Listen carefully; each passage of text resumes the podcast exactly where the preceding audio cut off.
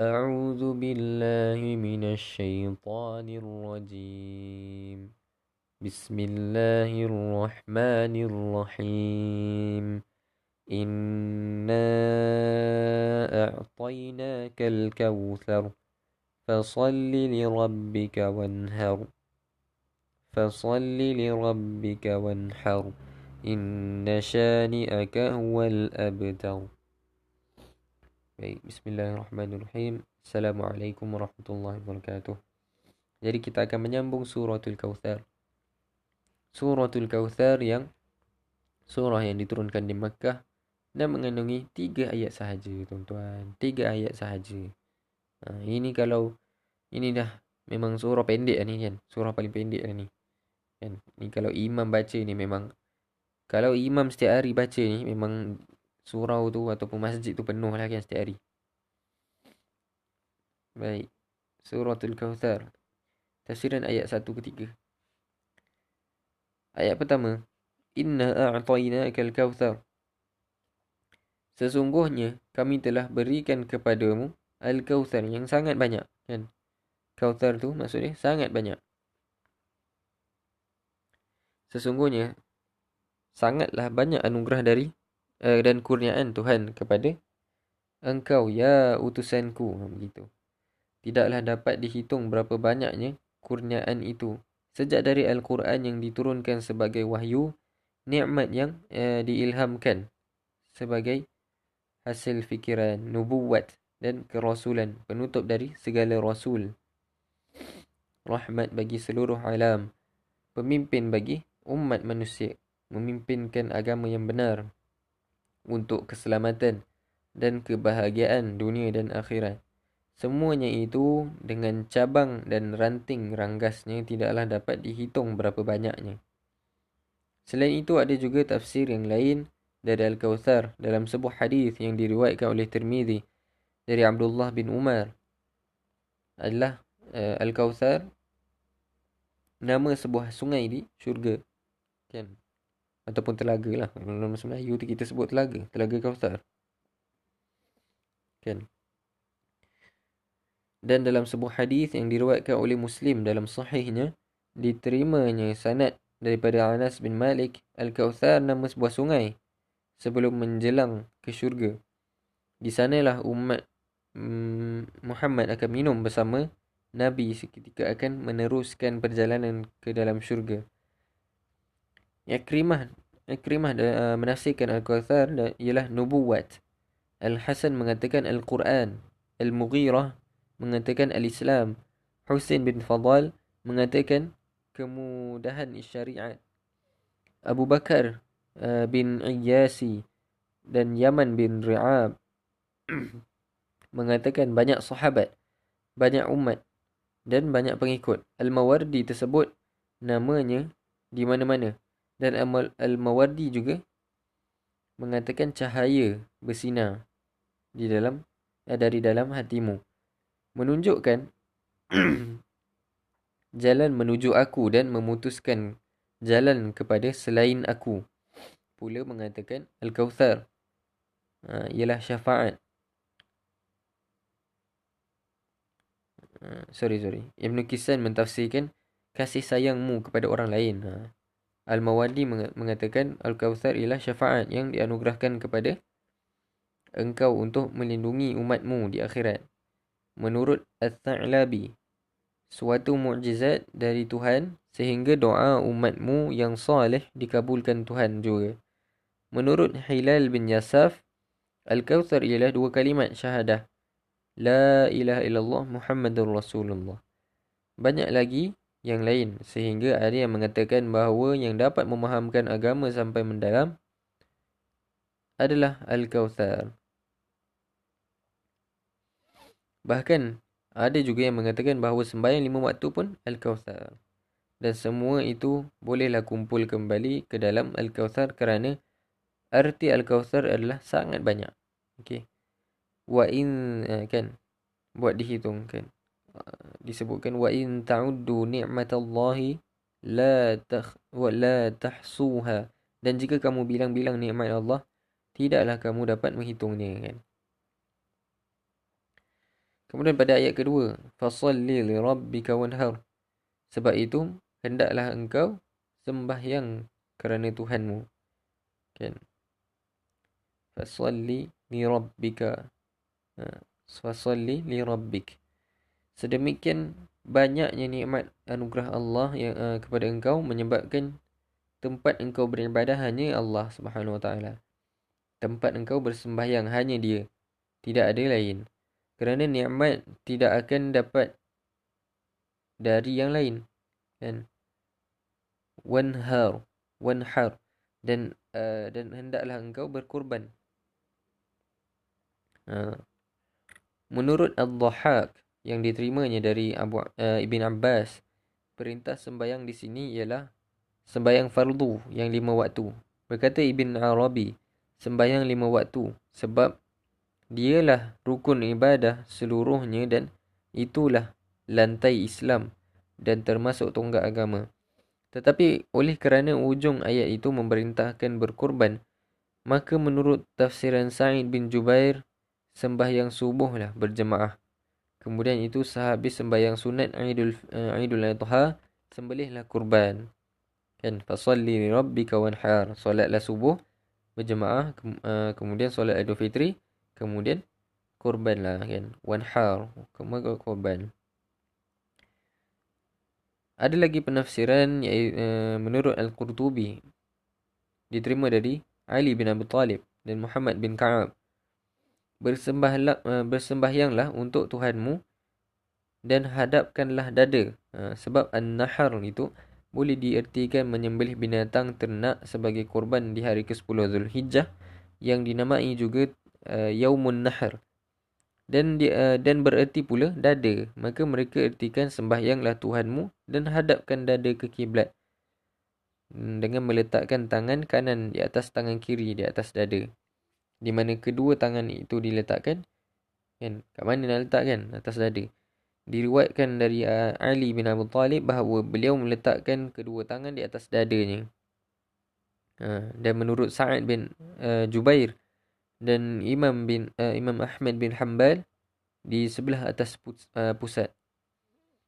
Uh, dan beliau berkata tidaklah salah kalau dia di sebelah bawah dari pusat. Ada pula riwayat lain dari Ali bin Abi Talib, Abu Hurairah An-Nakhai dan Abu Mijlaz di bawah dari pusat. Demikian juga pendapat At-Tawri dan Ishaq. Okay, semua terdapat dalam tafsir Kutubi. Tapi uh, perbahasan tentang meletakkan tangan dalam uh, meletakkan tangan dekat mana ni. Dia perbahasannya luas lah kan. Kita bebas untuk mengambil Uh, mana-mana pun dapat kerana yang saya tahu uh, hadis-hadis yang dikumpulkan kebanyakannya tak ada yang sahih. Yang paling kuat pun dhaif. Allahu alam lah, saya tak tahu sangat. Hmm. Jadi dekat dada pun boleh, bawah pusat pun boleh. Ada hadis ni. Okey. Nabi kita sallallahu alaihi wasallam mempunyai banyak putera. Eh sorry sorry. Uh, ayat ketiga kan? Inna shanika wal inna shanika inna shani'aka huwal abtar. Sesungguhnya orang yang membenci engkau itu ialah uh, yang akan putus. Menurut bahasa yang dipakai oleh orang Arab kalau ada seorang yang banyak anaknya laki-laki dan perempuan tiba-tiba anak yang lelaki meninggal semuanya di waktu kecil orang itu dinamai abtar. Ha, yang kita ertikan putus. Iaitu putus keturunan. Kan kalau dia ada anak kalau dia ada anak sama apa ramai kan laki perempuan tiba-tiba yang laki semua uh, meninggal awal. Ha, itu dikatakan putus abtar. Nabi Muhammad SAW mempunyai banyak putera dan uh, dengan Khadijah. Empat anak perempuan uh, iaitu dengan Zainab, Ruqayyah, Eh sorry sorry. Empat anak perempuan iaitu Zainab Ruqayyah, Umi Kalsum dan Fatimah. Dan anak laki beliau eh, beri nama Abdullah eh, Qasim dan Tahir. Ada eh? Hmm, tak tahulah. Okay. Dan setelah tinggal di Madinah, beliau mendapat anak-anak anak laki-laki pula. Beliau beri nama Ibrahim. Tetapi anak lelaki ini semua mati waktu kecil. Tidak ada yang sampai dewasa. Hmm. Menurut satu riwayat dari Ibn Ishaq dan Yazid dari Yazid bin Roman Al-As bin Wa'il selalu berkata mencemuhkan Nabi SAW. Biarkan saja dia bercakap Wa'il. Wa'il ke Wa'il? Wa'il. Okay. Biarkan saja dia bercakap sesukanya. Dia dia kan putus turunan. Kan kalau dia sudah mati nanti habislah sebutannya. Menurut riwayat dari Atha paman Nabi sendiri. Abu Lahab yang sangat memusuhi Nabi SAW setelah mendengar bahawa anak lakinya telah meninggal. Dia pergi menemui kawan-kawannya sesama musyrikin dan berkata, sudah putus turunan Muhammad malam ini.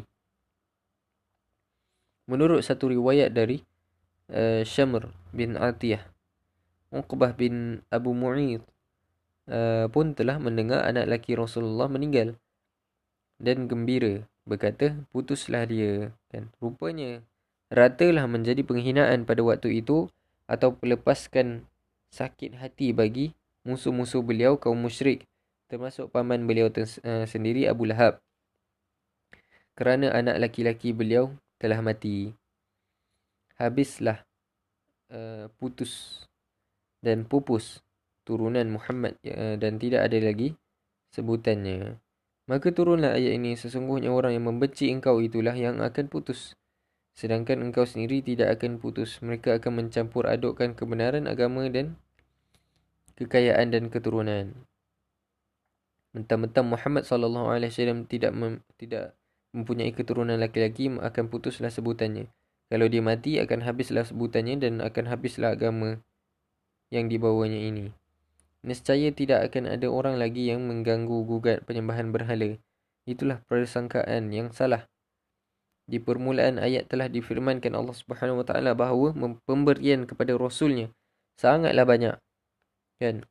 Satu antara nikmat banyak itu Al-Kautsar itu ialah sebagai ditafsirkan Abu Abu Bakar bin Iyas dan Yaman bin Ri'ab. Banyak sangat. Eh banyak sahabat. Banyak umat dan banyak pengikutnya, beribu-ribu, berjuta. Sedang orang yang membencinya itu sebahagian besar mati dalam perang Badar kerana kalah perang berperang dengan Nabi SAW dan pengikutnya. Abu Lahab sendiri seorang di antara anak laki mati diterkam singa. Dan dia sendiri mati kerana sakit hati setelah uh, teman-temannya kalah di perang Badar. Abu Al-Fadl bin Al-Arudi mentafsirkan bahawa Al-Kawthar pemberian yang sangat banyak itu dianugerahkan Allah juga bagi Muhammad SAW yang keturunannya uh, dari pihak anak perempuan iaitu keturunan Fatimah yang sampai sekarang sudah 14 abad sahaja uh, masih masih saja bertebaran di muka bumi ini. Ada yang menjadi raja-raja besar di negeri besar. Ada yang menjadi ulama dan penganjur politik. Sedang orang yang membenci ini putuslah berita mereka. Tidak ada khabarnya lagi. Marilah kita camkan kebenaran firman Tuhan. Baik, sampai situ saja. Hmm. Allah Ta'ala alam. Sampai situ saja. Uh, sesi terabu kita pada hari ini. InsyaAllah kita akan sambung esok. InsyaAllah kalau saya kalau saya tak ada apa-apa. Kan, kita dah nak habis dah tuan-tuan tinggal lagi 6 surah. Kemudian kita nak re-record untuk surah yang awal hari tu yang kita tak sempat nak record itu. Hmm, tinggal 6 lagi. InsyaAllah. Esok insyaAllah kita akan habiskan InsyaAllah lah. Ataupun kita buat tiga-tiga kan. Hmm. Entahlah entah. Saya pun tak tahu. Jadi kita akhiri Dengan tasbih kafarah dan surah tul asr.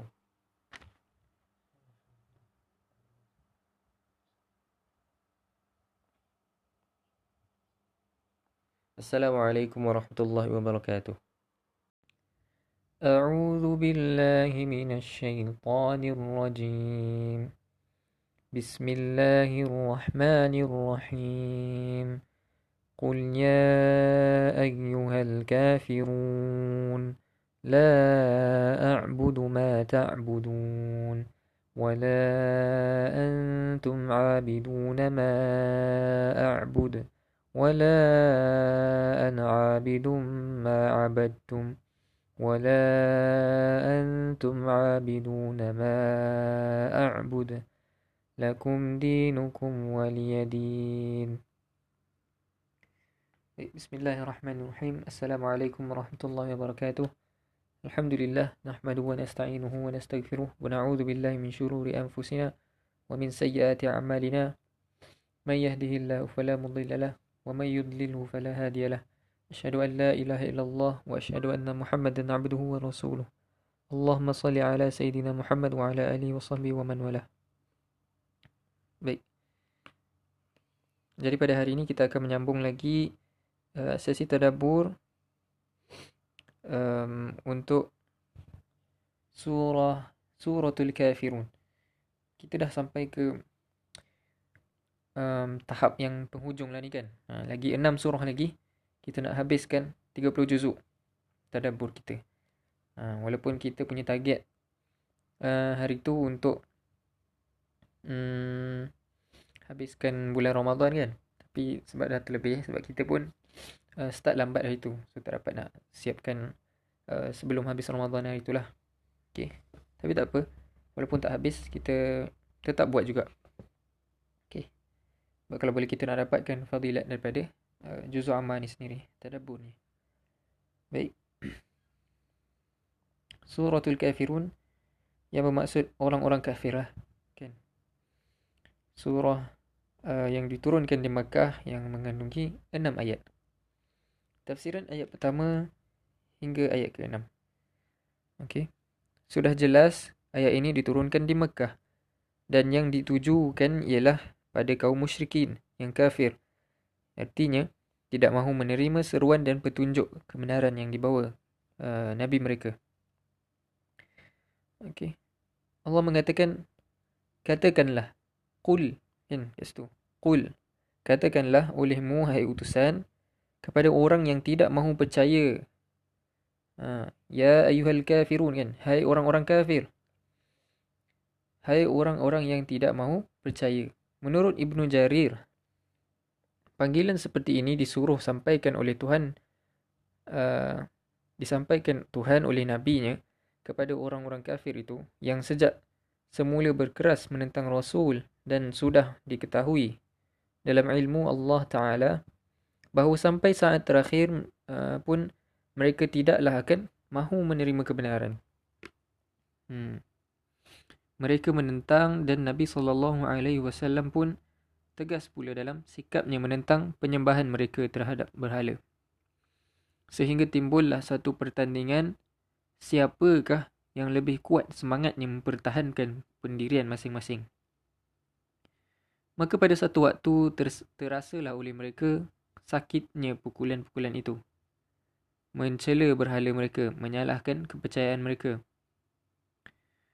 Maka bermuafakatlah pemuka-pemuka Quraisy musyrikin itu hendak menemui Nabi. Mereka bermaksud uh, hendak mencari damai. Yang mendatangi uh, Nabi itu menurut riwayat Ibn Ishaq dari Sa'id bin Mina ialah uh, Walid bin Ibn al-Mughirah. Walid Ibn al-Mughirah. Al-As bin Wa'il Al-Aswad bin, Muta, bin Al-Mutalib dan Umayyah bin Khalaf. Mereka kemukakan satu usul damai. Kan dikatakan, Ya Muhammad, mari kita berdamai. Kami bersedia menyembah apa yang engkau sembah, tetapi engkau pun hendaknya bersedia pula menyembah apa yang kami sembah. Dan di dalam segala urusan di negeri kita ini, engkau turut sama bersama kami. Okay. Kalau seruan yang engkau bawa ini memang ada baiknya, daripada apa yang uh, ada pada kami supaya turutlah kami merasakan dengan engkau dan jika pegangan kami ini lebih benar maka engkau pun telah bersama merasakannya dengan kami sama mengambil bahagian padanya inilah usul yang mereka uh, kemukakanlah kepada Nabi wasallam Tidak berapa lama setelah mereka mengemukakan usul ini. Uh, turunlah ayat ini. Katakanlah, hai orang kafir. Okey. La a'budu ma ta'budun. Kan? Aku tidak menyembah apa yang kamu sembah. Hmm. Menurut tafsiran Ibn Kathir. Ibn Kathir. Uh, yang disalinkan oleh uh, dari Ibn Taymiyah. Artinya yang kedua. Uh, arti ayat yang kedua tu. Aku tidaklah menyembah apa yang kamu sembah. Uh, iaitu menafikan perbuatan. Uh, nafiul fa'ili. Artinya. Uh, perbuatan begitu tidaklah pernah aku kerjakan. Dan tidak pula kamu menyembah apa yang aku sembah. Uh, kan? Wala antum a'biduna ma a'bud. Dan tidak pula kamu menyembah apa yang aku sembah kan. Uh. Artinya persembahan apa penyembahan kita ini sesekali tidak dapat diperdamaikan atau digabungkan kerana yang aku sembah hanyalah Allah kan kalian menyembah kepada benda iaitu kayu atau batu yang kamu buat sendiri dan kamu besarkan sendiri kan wala a'budu ha, dan aku ha, wala ana a'bidum ma abadtum dan dan aku bukanlah penyembah sebagaimana yang kamu menyembah. Ha. Wala antum abiduna ma a'bud. Dan kamu dan kamu bukan uh, bukan pula penyembah sebagaimana yang aku menyembah. Kan? Ha. Maka selain dari apa yang kita sembah itu berlain, berlainan. Kamu menyembah berhala, aku menyembah Allah yang esa. Hmm. Maka cara kita menyembah pun lain pula. Kalau aku menyembah Allah, aku melakukan solat dalam di dalam syarat rukun yang telah ditentukan. Sedang kamu menyembah berhala itu sangatlah berbeza dengan cara aku menyembah Allah. Oleh sebab itu, tidaklah dapat kita, pegangan kita masing-masing ini didamaikan. Kemudian, lakum dinukum waliyadin. Untuk kamulah agama kamu dan untuk akulah agama aku. Soal akidah, di antara tauhid mengesakan Allah, sesekali tidak dapat dikompromikan atau dicampur adukkan dengan syirik. Kan? Tauhid kalau telah didamaikan dengan syirik artinya kemenar kemenangan untuk syirik. Hmm. Syekh Muhammad Abdu uh, menjelaskan uh, perbezaan ini dalam tafsir dia. Dua jumlah perkataan, uh, dua jumlah kata yang pertama iaitu ayat ayat 2 dan 3 adalah menjelaskan perbezaan yang disembah dan dua isi ayat berikutnya iaitu ayat 4 5 ialah menjelaskan perbezaan cara beribadat. Ha, tegasnya yang disembah lain dengan cara menyembah. Ha, yang yang yang disembahnya lain dan cara menyembah pun lain. Ha, gitu. Tidak ada satu yang sama. Yang aku sembah ialah Tuhan yang Maha Esa yang bersih dari segala macam uh, persekutuan dan perkongsian yang mustahil menyatakan dirinya pada diri seseorang atau satu benda. Allah yang meratakan kurnianya kepada siapa jua yang tulus ikhlas beribadat kepadanya. Dan maha kuasa menarik umbun-umbun orang yang menolak kebenaran dan menghukum orang yang menyembah kepada yang lain. Sedang kamu uh, sedang yang kamu sembah uh, bukan itu, bukan Allah, melainkan benda Ha, aku menyembah Allah saja. Kamu menyembah satu selain uh, Allah dan kamu mempersekutukan yang lain. Itu dengan Allah. Sebab itu, maka menurut aku, ibadatmu uh, bukan ibadat dan Tuhanmu bukan Tuhan. Untuk kamulah agama kamu, pakailah agama itu sendiri. Jangan pula aku diajak menyembah yang bukan Tuhan itu dan akulah agama aku dan untuk akulah agama aku. Jangan sampai hendak kamu campur adukkan dengan apa yang kamu sebut agama itu.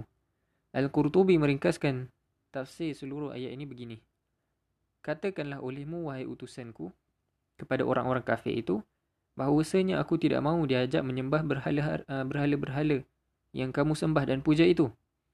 Kamu pun rupanya tidaklah mahu menyembah kepada Allah saja sebagaimana yang aku lakukan dan serukan.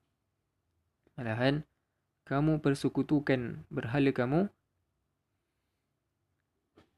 uh, dengan Allah. Maka kalau kamu katakan bahawa kamu pun menyembah Allah juga, perkataan itu bohong. Kerana kamu adalah musyrik. Ha, sedang Allah itu tidak dipersyariat, dipersyarikatkan. Ha, tidak tidak ada persekutu lah, tidak ada kawan. Ha, dia tak, gitu. Di, tidak dapat dipersyarikatkan dengan yang lain. Ha, kita panggil, dia, di sini tulis syarikat lah. Kalau kita panggil tu macam rakan kongsi, rakan kongsi lah kan. Ha. Dan ibadat kita pun berlain. Aku tidak menyembah kepada Tuhan uh, Tuhanku sebagaimana yang kamu menyembah. Uh, menyembah berhala itu kan. Oleh sebab itu, agama itu, uh, agama kita tidaklah dapat diperdamaikan atau dipersatukan. Bagi kamu, agama kamu, bagiku adalah agamaku pula. Tinggilah dinding yang membatas. Dalamlah jurang di antara kita. Okey, surah ini pemberi memberi pedoman yang tegas bagi kita pengikut Nabi Muhammad sallallahu alaihi wasallam bahawasanya akidah tidaklah dapat diperdamaikan. Tauhid dan uh, syirik dapat tak dapat ditemukan. Kalau yang hendak dipersatukan dengan yang batil, maka yang batil jugalah yang menang. Hmm. Oleh sebab itu maka akidah tauhid itu tidaklah mengenal apa yang dinamakan sing apa ni sing syncretism hmm, yang berarti menyesuaikan. Misalnya di antara animisme dengan tauhid.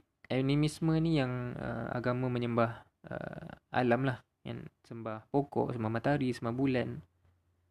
Uh,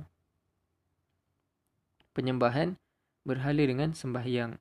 Uh, menyembelih binatang guna pemuja hantu atau jin dengan membaca bismillah dan lain-lain sebagainya pelengkap.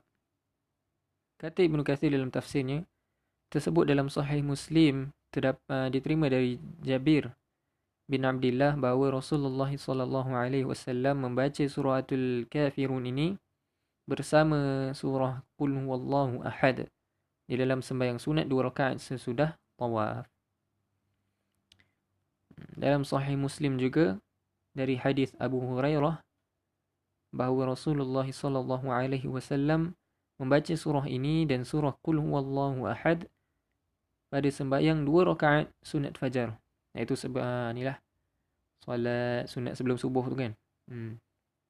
Itu adalah solat sunat yang uh, paling dituntut lah yang yang besar ganjaran dekat situ kan. Okey, uh, demikian juga menurut sebuah hadis yang diriwayatkan oleh Imam Ahmad dari Ibn Umar hmm, bahawa Nabi SAW membaca kedua surah ini di dua rakaat fajar dan dua rakaat sesudah maghrib. Lebih dari 20 kali. Sebuah hadis diriwayatkan oleh Imam Ahmad dari Farwah bin Naufal Ash-Shaja'i bahawa dia ini meminta petunjuk dari uh, kepada Nabi SAW apa yang baik dibaca sebelum tidur. Maka Nabi menasihatkan supaya setelah dia mulai berbaring bacalah qul wal uh, qul ya ayyuhal kafirun sebab dia adalah satu per, pernyataan diri sendiri bersih dari syirik dan uh, telah kita jelaskan bahawa qul ya ayyuhal kafirun sama dengan seperempat dari al-Quran surah ini mengandungi larangan menyembah yang selain Allah Subhanahu wa taala mengandungi uh, pokok akidah uh, dan segala perbuatan hati. Hmm. Dia setali dengan qul huwallahu ahad suratul ikhlas kan yang kita tafsirkan kelak insya-Allah. Baik. Jadi untuk surah al-kafirun sampai sini saja. insya-Allah kita bertemu lagi dalam suratul nasr. Kan itu pun antara surah yang pendek jugalah kan insya-Allah assalamualaikum warahmatullahi wabarakatuh أعوذ بالله من الشيطان الرجيم بسم الله الرحمن الرحيم إذا جاء نصر الله والفتح ورأيت الناس يدخلون في دين الله أفواجا فسبح بحمد ربك واستغفره innahu kana tawwaba Baik Bismillahirrahmanirrahim Alhamdulillahirabbil alamin نحمده ونستعينه ونستغفره ونعوذ بالله من شرور أنفسنا ومن سيئات أعمالنا. من يهده الله فلا مضل له ومن يضلل فلا هادي له أشهد أن لا إله إلا الله وأشهد أن محمدا عبده ورسوله اللهم صل على سيدنا محمد وعلى آله وصحبه ومن والاه Baik, um, setelah beberapa hari kita cuti eh, beberapa hari kita cuti ni, akhirnya kita kembali lagi dengan lima surah terakhir. Baik. Jadi hari ini kita akan menyambung suratul Nasr. Okey, suratul Nasr yang bermaksud pertolongan. Okey. Surah uh, Makkiyah yang diturunkan di Mekah mengandungi tiga ayat kan. Antara surah pendek juga lah kan. Tiga ayat je. Ha. Jadi tafsiran ayat pertama hingga ketiga Allah mengatakan idza jaa nasrullah apabila telah datang Okey, jaa maksudnya telah datang. Jaa kan dengan kan fi'il madhi di situ. Idza jaa nasrullah. Apabila telah datang pertolongan Allah terhadap uh, agamanya yang benar itu dan kian lama kian terbuka mata manusia akan kebenarannya dan kemenangannya wal fath kan iaitu telah terbuka negeri Mekah yang selama ini tertutup dan menang Nabi sallallahu alaihi wasallam ketika men, uh, memasuki kota itu bersama 10,000 tentera muslimin. Sehingga penduduknya takluk tidak dapat uh, melawan lagi. Kedaulatan berhala yang selama ini mereka pertahankan dengan sebab masuknya tentera Islam itu dengan sendirinya telah runtuh. Berhala-berhala itu telah dipecahi dan dihancurkan. Kaabah yang sekelilingnya telah Uh, bersih daripada berhala lah. Dan yang berkuasa ialah Islam.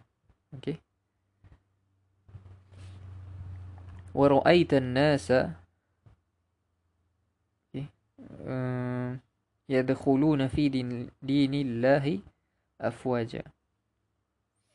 Dan engkau melihat uh, manusia masuk ke dalam agama Allah dalam keadaan yang berbondong-bondong. Kan?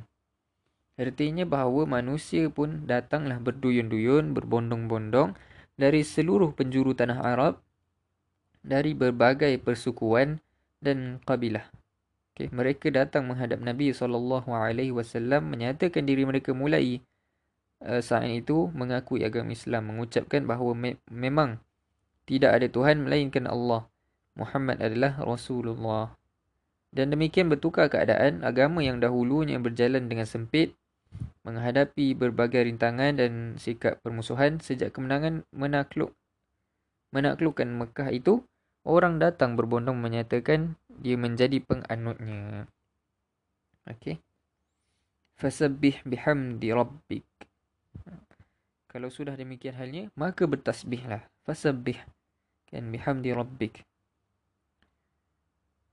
Bertasbih dan memuji. Bertasbihlah dan memuji Tuhanmu Erti bertasbih ialah mengakui kebesaran dan kesucian Tuhan. Dan bahawa eh, dan ah, dan bahawa semua itu tidaklah akan terjadi kalau bukan kurnia Allah Subhanahu Wa Taala dan tidaklah semua itu kerana tenaga manusia atau tenaga siapa pun dalam alam ini. Okey, melainkan semata-mata kurnia Allah Subhanahu Wa Taala. Sebab itu hendaklah iringi ucapan tasbih itu dengan ucapan puji-pujian dan eh, yang tiada putusnya. Bahkan uh, wastaghfiru kan dan mohon ampunlah kepadanya. Uh, bukan bertasbih saja tapi wastaghfiru. Uh, eh sorry, wastaghfir. Uh, mohon ampunlah. Ini yang penting sekali kerana selama berjuang baik 13 tahun masa di Mekah sebelum berhijrah ataupun 8 tahun di Madinah sebelum menaklukkan kerap kalilah engkau pengikut-pengikut engkau setia uh, yang setia itu berkecil hati, ragu-ragu, kurang yakin. Meskipun tidak dinyatakan kerana sudah begitu hebatnya penderitaan, namun pertolongan Allah belum juga datang. Kan hal ini pernah juga dibayangkan Tuhan dalam janjinya kan suratul uh, baqarah kan. Allah kata uh, kan, uh, yang duk, mereka duk tanya tu kan mata nasr mata nasrullah tu kan. Kata apa Allah kata am hasibatum an tadkhulul jannah walamma ya'tikum mathalul ladzina khalau min qablikum massathum massathum massathumul ba'sa wad dharra وزلزلوا حتى يقول الرسول والذين آمنوا معه متى نصر الله ألا إن نصر الله قريب Atau apakah kamu sangka bahawa uh, kamu akan masuk ke syurga padahal belum datang kepada kamu seperti yang datang kepada kaum sebelum sebelummu. Uh, mereka itu dikenali eh, mereka itu dikenai oleh kesusahan uh, dan kecelakaan yang digoncangkan mereka. Sehingga berkatalah Rasul dan orang-orang beriman bersertanya bilakah datang pertolongan Allah itu? Ha, ketahuilah bahawa pertolongan Allah itu dekat sampai Rasul sendiri dan sampai orang-orang beriman yang mengelilinginya bertanya ha, bila lagi kami akan ditolong padahal kesengsaraan telah sampai ke puncak hmm, tidak terderitakan lagi mohon ampunlah kepada Allah atas perasaan-perasaan yang demikian agar rasa itu bersih kembali. Kan? Duk tanya-tanya kan. Bila bila Allah nak bantu, bila Allah nak bantu kan. So uh, apa tu? Wastaghfir. Uh, kita patut puji Allah dan mohon ampun atas sifat-sifat yang begitu. Dan kasih dengan Tuhan bertaut lebih mesra daripada yang dahulu. Dan taubat daripada kegoncangan fikiran dan keraguan yang mendatang dalam hati ialah dengan menyempurnakan kepercayaan kepada Tuhan. Kan? Sesungguhnya dia adalah sangat uh, pemberi taubat. Hmm, innahu kana tawwaba. Kerana dia adalah Tuhan yang kasih dan sayang akan hambanya. Dia adalah mendidik, melatih jiwa raga hambanya agar kuat menghadapi warna-warni percubaan hidup dalam mendekatinya. Seakan-akan berfirmanlah Tuhan, bila pertolongan telah datang dan kemenangan telah dicapai dan orang yang telah menerima agama ini dengan hati yang terbuka maka rasa sedih telah sima dan telah sirna dan rasa takut telah habis. Yang ada setelah itu adalah rasa gembira sukacita dan syukur. Hendaklah diisi kegembiraan itu dengan tasbih dan tahmid puji dan syukur. Tabah kuatkan hati mendekatkan eh, mendekatinya. Jangan takbur dan lupa diri. Oleh sebab itu maka tersebutlah dalam sirah uh, sejarah hidup Nabi sallallahu alaihi wasallam bahawa seketika beliau masuk dengan kemenangan gemilang itu ke dalam kota Mekah demi melihat orang-orang yang dahulu memusuhinya telah tegak meminggir meminggir ke tepi jalan melapangkan jalan buat dilaluinya lalu tundukkan kepalanya ke tanah merendahkan diri ke Tuhan sangat ham, uh, sehingga hampir terkulai ke bawah kenderaannya. Unta tua yang bernama Qaswa ataupun Qashwa saya pun tak pasti. Yang dengan itu dia berangkat sembunyi-sembunyi meninggalkan negeri yang dicintainya itu. Dan dengan unta itu pula dia masuk ke sana kembali sebagai penakluk 8 tahun. 8 tahun kemudian lah. Okay. Menurut catatan Al-Hafiz Ibn Hajar dalam kitabnya Fathul Bari dalam hadis yang diriwayatkan oleh Abu Ya'la dari Abdullah bin Umar. Surah ini diturunkan ketika uh, beliau berhenti di Mina di hari Tashrik. Hmm, pada waktu itu, uh, ni, ni Nabi lah kan.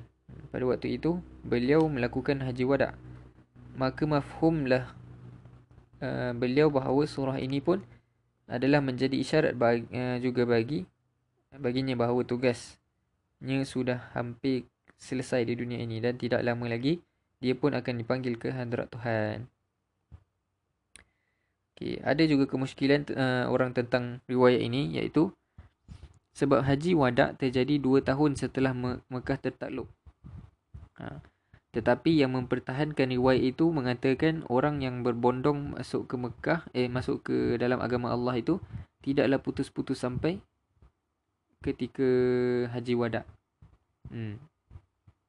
Bahkan sampai setelah beliau kembali Madinah selesai haji wada.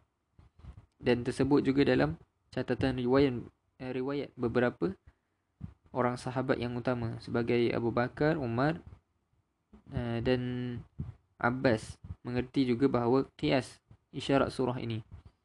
Kerana mereka yang mengertikan eh, yang yang faham bahasa Arab bahasa mereka sendiri tahulah bayangan kata kalau pertolongan telah datang dengan kemen, uh, dan kemenangan telah tercapai artinya tugas telah selesai.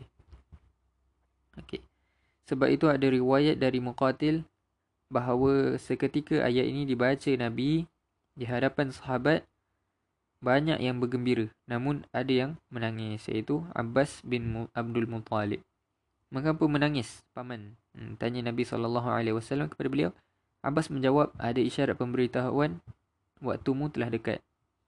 Ha, kata kata Nabi tepat apa yang paman sangka itu.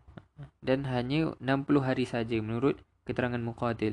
Sesudah beliau bercakap-cakap hal itu dengan Nabi memang berpulanglah Nabi ke hadrat Tuhan. Dalam hadis yang diriwayatkan oleh Bukhari, uh, Umar Khattab pada masa pemerintahannya memanggil orang-orang tua yang hadir dalam perang Badar untuk pertemuan silaturahim.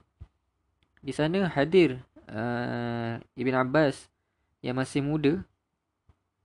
Beliau tanyakan pendapat tentang Iza jaa nasrullah. Dia pun menyatakan bahawa uh, surah ini isyarat bahawa ajal Nabi telah dekat. Dan sejak itu tu, uh, sejak ayat itu turun selalu Rasulullah sallallahu alaihi wasallam membaca dalam sujud rukuknya subhana rabbika wa bihamdik. Eh subhana rabbana wa bihamdik. Subhanaka rabbana wa bihamdik. Allahumma ighfirli. Hmm.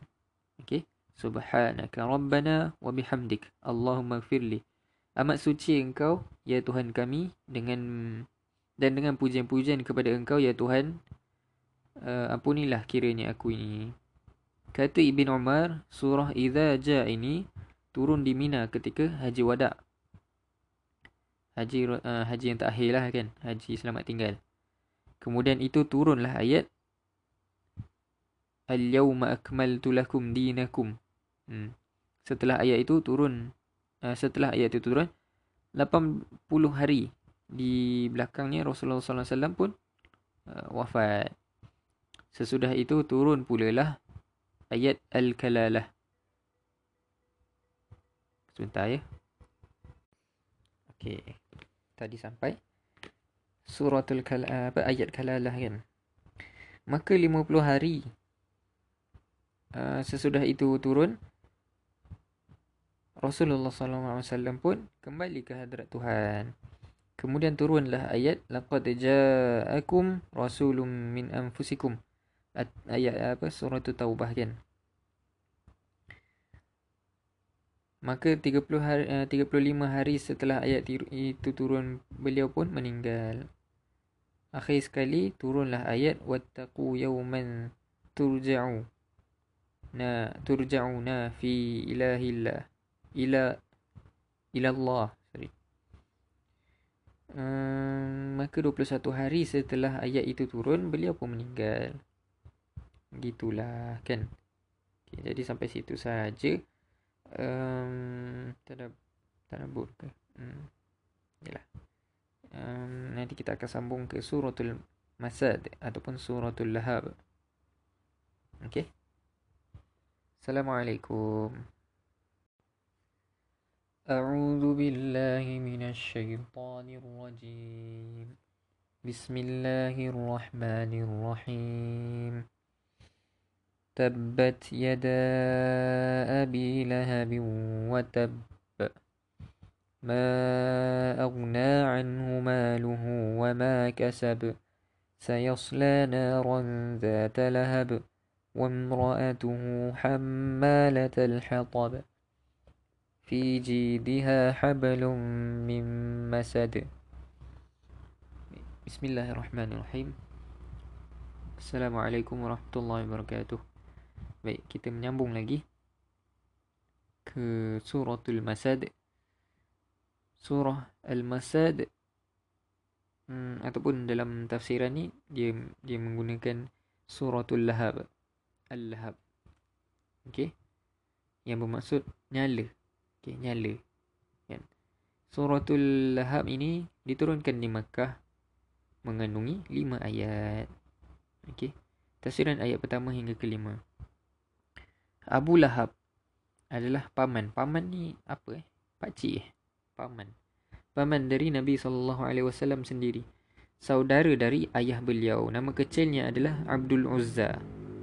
Okey, sebagai kita tahu, Uzza ialah nama sebuah berhala yang dipuja orang Quraisy. Abdul Uzza bin Abdul Muttalib. Nama isterinya ialah Arwa. Okay. Saudara perempuan dari Abu Sufyan Sakhar bin Harb. Khalah dari Muawiyah. Dia dipanggil Abu Lahab yang di yang, yang dapat diartikan ke dalam bahasa kita dengan pak menyala. Ha begitu, pak menyala kerana muka yang itu bagus, terang bersinar dan tampan. Gelar panggilan itu sudah lebih dikenali oleh orang buat dirinya. Dalam kekeluargaan sejak zaman sebelum Islam, hubungan Muhammad sallallahu alaihi wasallam sebelum menjadi rasul amat baik dengan pamannya ini. Sebagai uh, dengan pamannya yang lain juga. Tersebut dalam riwayat bahawa seketika Nabi SAW lahir ke dunia, Abu Lahab menyatakan sukacitanya kerana lahirlah Muhammad dipandangnya akan uh, ganti adiknya yang meninggal di waktu muda. Ayah Muhammad lah. Kan? Iaitu Abdullah. Okay. Sampai Abu Lahab uh, mengirim seorang jariah yang muda bernama Thuwaibah untuk menyusukan Nabi sallallahu alaihi wasallam datang Halimatus Sa'diyah dari uh, kampung Bani Sa'ad. Dan setelah pada uh, anak-anak dewasa salah seorang puteri Rasulullah sallallahu alaihi wasallam kahwin dengan anak lelaki Abu Lahab. Tetapi Rasulullah wasallam menyatakan dakwahnya menjadi utusan Allah. Mulailah Abu Lahab menyatakan tentangannya yang amat keras.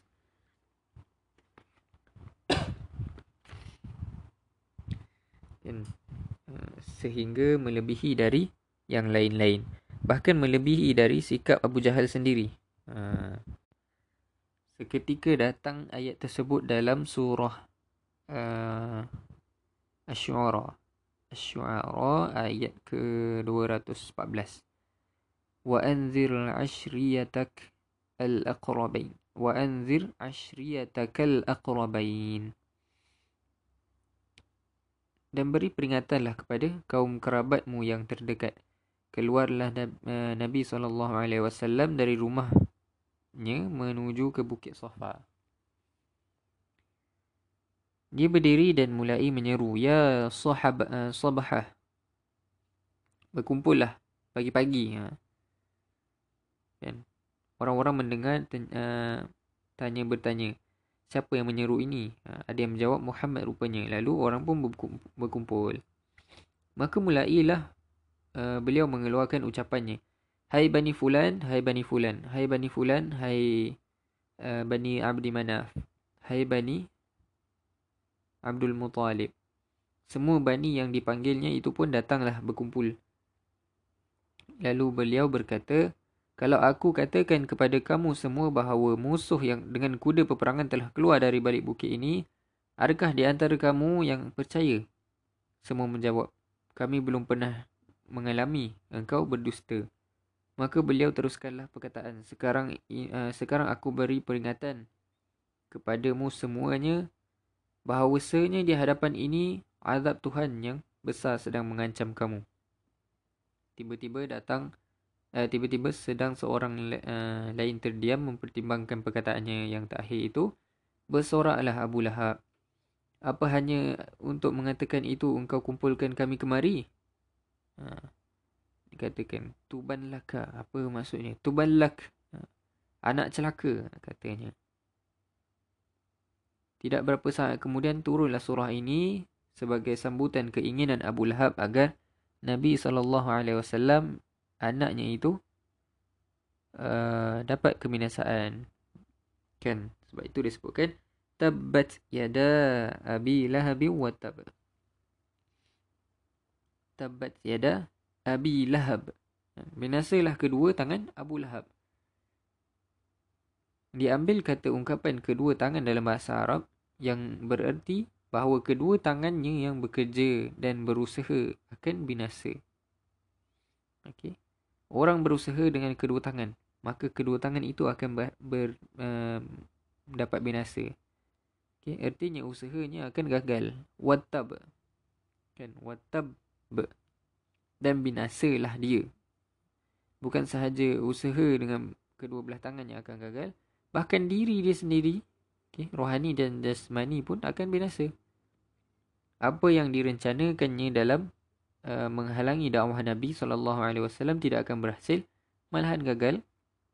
Okay. Menurut riwayat tambahan dari Al-Humaidi, setelah isteri Abu Lahab mendengar Al-Quran yang turun menyebut nama masjid, beliau SAW di waktu itu memang ada di dalam masjid dekat uh, dekat Kaabah dan di sisinya Abu Lahab eh uh, sorry Abu Bakar radhiyallahu an dan di tangan perempuan itu ada sebuah batu besar segenggam tangannya maka berhentilah dia di hadapan Nabi wasallam sedang duduk bersama Abu Bakar itu tetapi yang kelihatannya hanya Abu Bakar saja Nabi wasallam sendiri duduk di situ tidak kelihatan olehnya lalu dia berkata uh, kepada Abu Bakar hai Abu Bakar telah sampai kepada saya beritanya bahawa kawanmu mengejek saya.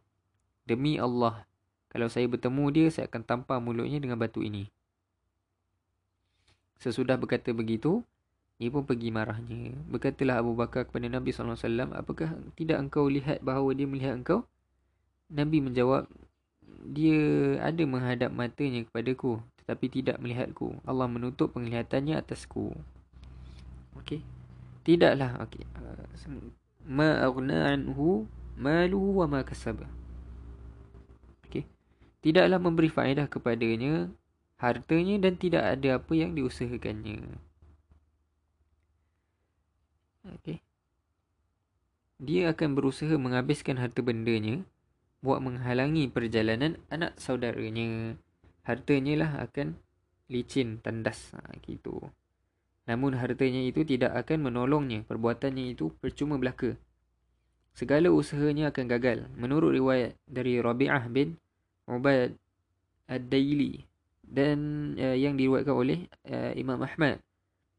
Aku pernah melihat Rasulullah sallallahu alaihi wasallam di zaman masih jahiliyah itu berseru-seru di padang Zil Majaz. Okey.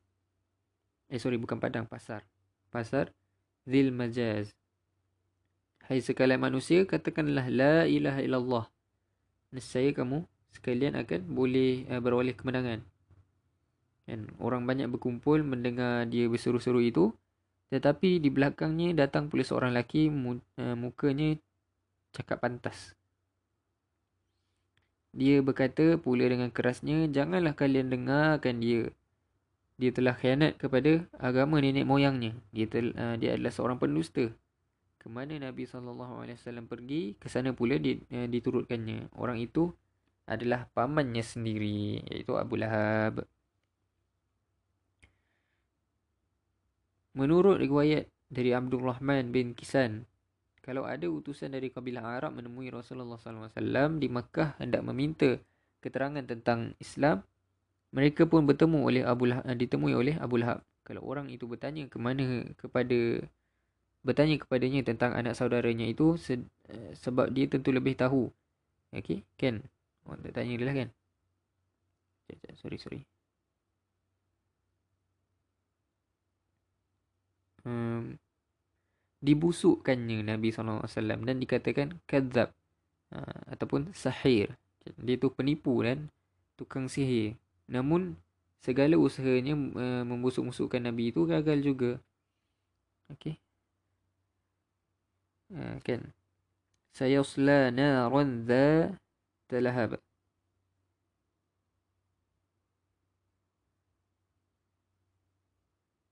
سيصلى نارا ذات لهب okay. um, akan masuklah ke dia ke dalam api yang bernyala-nyala dia tidak akan terlepas dari siksaan azab Allah dia akan masuk api neraka bahkan kemudian mati sengsara kerana terlalu sakit Ha, terlalu sakit hati kan mendengar kekalahan kaum Quraisy dalam perang Badar dia sendiri tidak turut uh, dalam peperangan itu. Dia hanya memberi belanja orang yang lain buat menggantikannya. Dengan gelisah dia menunggu-nunggu berita hasil perang badar. Dia sudah yakin uh, Quraisy pasti akan menang dan kawan-kawannya akan pulang dari uh, peperangan itu dengan gembira. Tetapi yang terjadi ialah sebaliknya. Utusan-utusan yang kembali ke Makkah lebih dahulu mengatakan mereka kalah. 70 mati dan 70 70 pula tertawan. Sangatlah sakit hatinya mendengar berita itu, dia pun mati. Kekesalan, kekesalan dan kecewaan uh, terbayang di wajah jenazahnya. Anak-anaknya yang masuk Islam seketika dia hidup dan sudah dia mati. Tapi seorang di antaranya bernama Utaibah dia uh, adalah menantu Nabi sallallahu alaihi wasallam kahwin dengan Ruqayyah. Kerana disuruh oleh ayahnya menceraikan isterinya, maka puteri Nabi sallallahu alaihi wasallam diceraikan. Okay, Nabi SAW mengawinkan anaknya itu kemudiannya dengan Osman bin Affan. Mengat, uh, Nabi mengatakan bahawa bekas menantunya itu akan binasa dimakan anjing hutan. Maka dalam perjalanan membawa perniagaan ayahnya ke Syam, di sebuah tempat bermalam, dia diterkam dengan singa sehingga mati. Dan isterinya, ha, wamra'atuhu Okey dan isterinya dan isterinya akan diseksa seperti Tuhan uh, tidak juga akan memberi faedah bagi hartanya dan tidak pula akan memberi faedah bagi segala usahanya kan. Hamma latal hatab. Pembawa kayu bakar. Ha. Sebagai dikatakan tadi di nama, uh, nama isterinya Arwah. Gelar panggil gelar panggilan kehormatannya sepadan dengan gelaran kehormatan suami. Dia bergelar Ummu Jamil. Ha, ibu dari kecantikan. Dia saudara perempuan dari Abu Sufyan. Sebab itu adalah Ammah. Ha, saudara perempuan ayah. Ha, dari Muawiyah. Dan dari Ummul Mukminin Ummu Habibah. Tapi meskipun suaminya di waktu dulu seorang tampan dan ganteng. Dia ibu dari kecantikan kerana sikapnya yang buruk terhadap agama Allah Subhanahu Wa Taala dan uh, kehinaan yang menimpa diri mereka berdua. Si isteri menjadi pembawa kayu api, kayu bakar menyebar uh, menyebarkan api fitnah ke sini, uh, ke sana ke sini. Buat busuk-busukkan utusan Allah. Okey. Fi jidha hablum min masad. Yang di lehernya ada tali dari sabut. Kan? Ayat ini mengandungi dua maksud. Membawa tali dari sabut artinya kerana bakhil dicarinya kayu api sendiri ke hutan. Dililitkan kepada lehernya dengan tali daripada sabut pelepah kurma. Ha, sehingga perkesan kalau dia bawanya berjalan. Tafsir kedua ialah membawa, membawa kayu api ke mana-mana atau membawa kayu bakar membakar perasaan kebencian terhadap Rasulullah sallallahu alaihi wasallam mengada-adakan yang tiada yang tak ada lah. Okey, tali dari sabut mengikat kayu api fitnah. Artinya bisa bukan bisa, boleh, ha, bisa menjerat lehernya sendiri. Ibn Kathir mengatakan dalam tafsirnya bahawa Tuhan menurunkan surah tentang Abu Lahab dan isterinya ini akan menjadi pengajaran dan iktibar bagi manusia yang mencuba berusaha mendak hendak menghalangi dan menentang apa yang diturunkan Allah kepada nabinya. Kerana uh, memperturutkan hawa nafsu mempertahankan kepercayaan yang salah tradisi yang lapuk dan ada istiadat yang karut marut mereka menjadi lupa dari uh, lupa sorry lupa diri kerana merasa sanggup kerana kekayaan ada. Uh, disangkanya sebab dia kaya maksudnya berhasil lah kan. Apatah lagi dia merasa bahawa gagasannya akan diterima orang. Sebab selama ni dia disengani orang. Dipuji kerana tampan. Kerana berpengaruh. Kemudian uh, ternyata bahawa rencananya itu digagalkan Tuhan. Dan harta bendanya yang telah dipergunakannya berhabis-habis untuk maksudnya yang jahat itu menjadi punah dengan tidak memberikan apa, uh, apa-apa hasil. Malahan dirinya yang celaka. Demikian Ibn Kathir. Dan kita pun nampak di sini bahawa meskipun ada pertalian keluarga dengan Rasulullah SAW, namun sikapnya menolak kebenaran ilahi tidaklah dapat menolong menyelamatkan dari dia hubungan hubungan darah itu. Okay. Selain dari bernama Al-Lahab, surah ini pun uh, dipanggil Al-Masad lah kan sebelum ni kita sebut. Iaitu yang bermaksud tali yang dibuat yang dibuat daripada sabut itu kan. Beberapa faedah dan kesan yang terdapat dari dari surah ini. Yang pertama meskipun Abu Lahab paman kandung Nabi wasallam saudara kandung dari ayahnya namun oleh kerana sikapnya menentang Islam itu namanya tersebut terang sekali dalam wahyu. Sehingga samalah kedudukan uh, kedudukannya dengan Firaun Haman dan Qarun. Sama disebut namanya dalam kehinaan. Kedua Abu Lahab. Uh, yalah ini faedah yang kedua daripada surah ini ialah Abu Lahab ini menjadi iktibar bagi kita bagaimana hinanya dalam pandangan agama seorang yang kerjanya membawa kayu api iaitu menghasut dan memfitnah ke sana kemari yang mem, dan membusuk-busukkan orang. Dan dapat pula dipelajari di sini bahawa orang yang hidup dengan sakit hati dengan rasa kebencian kerap kalilah bernasib sebagai Abu Lahab itu iaitu mati kejang dengan tiba-tiba bagi uh, bila mana menerima satu berita yang tidak diharapkannya. Mungkin juga Abu Lahab itu ditimpa oleh penyakit darah tinggi atau sakit jantung. Masya-Allah. Baik, sampai situ saja untuk hari ini. Uh, InsyaAllah dalam um, untuk sesi seterusnya kita akan buat tiga kul lah kan. Tiga kul lah. Dah surah terakhir dah tu. Dia panjang. Hmm, panjang jugalah tiga kul tu. Walaupun tiga kul uh, tapi panjang. Jadi saya rasa, saya rasa lah. Um, untuk tiga kul ni kita akan buat live live dekat IG. InsyaAllah. Ha, tak tahu lagi macam mana. Tapi saya rasa je lah. InsyaAllah. Kita nak buat live sebagai majlis penutup lah kan. Majlis penutup tadabur ni. Kita akan buat live. Tapi bila tu saya tak tahu lagi sebab. Um, itulah. Sejak masuk syawal ni jadual dah jadi makin pack. Ha. InsyaAllah. Jadi sampai sini saja untuk hari ni kita akhiri dengan tasbih kafarah dan suratul as.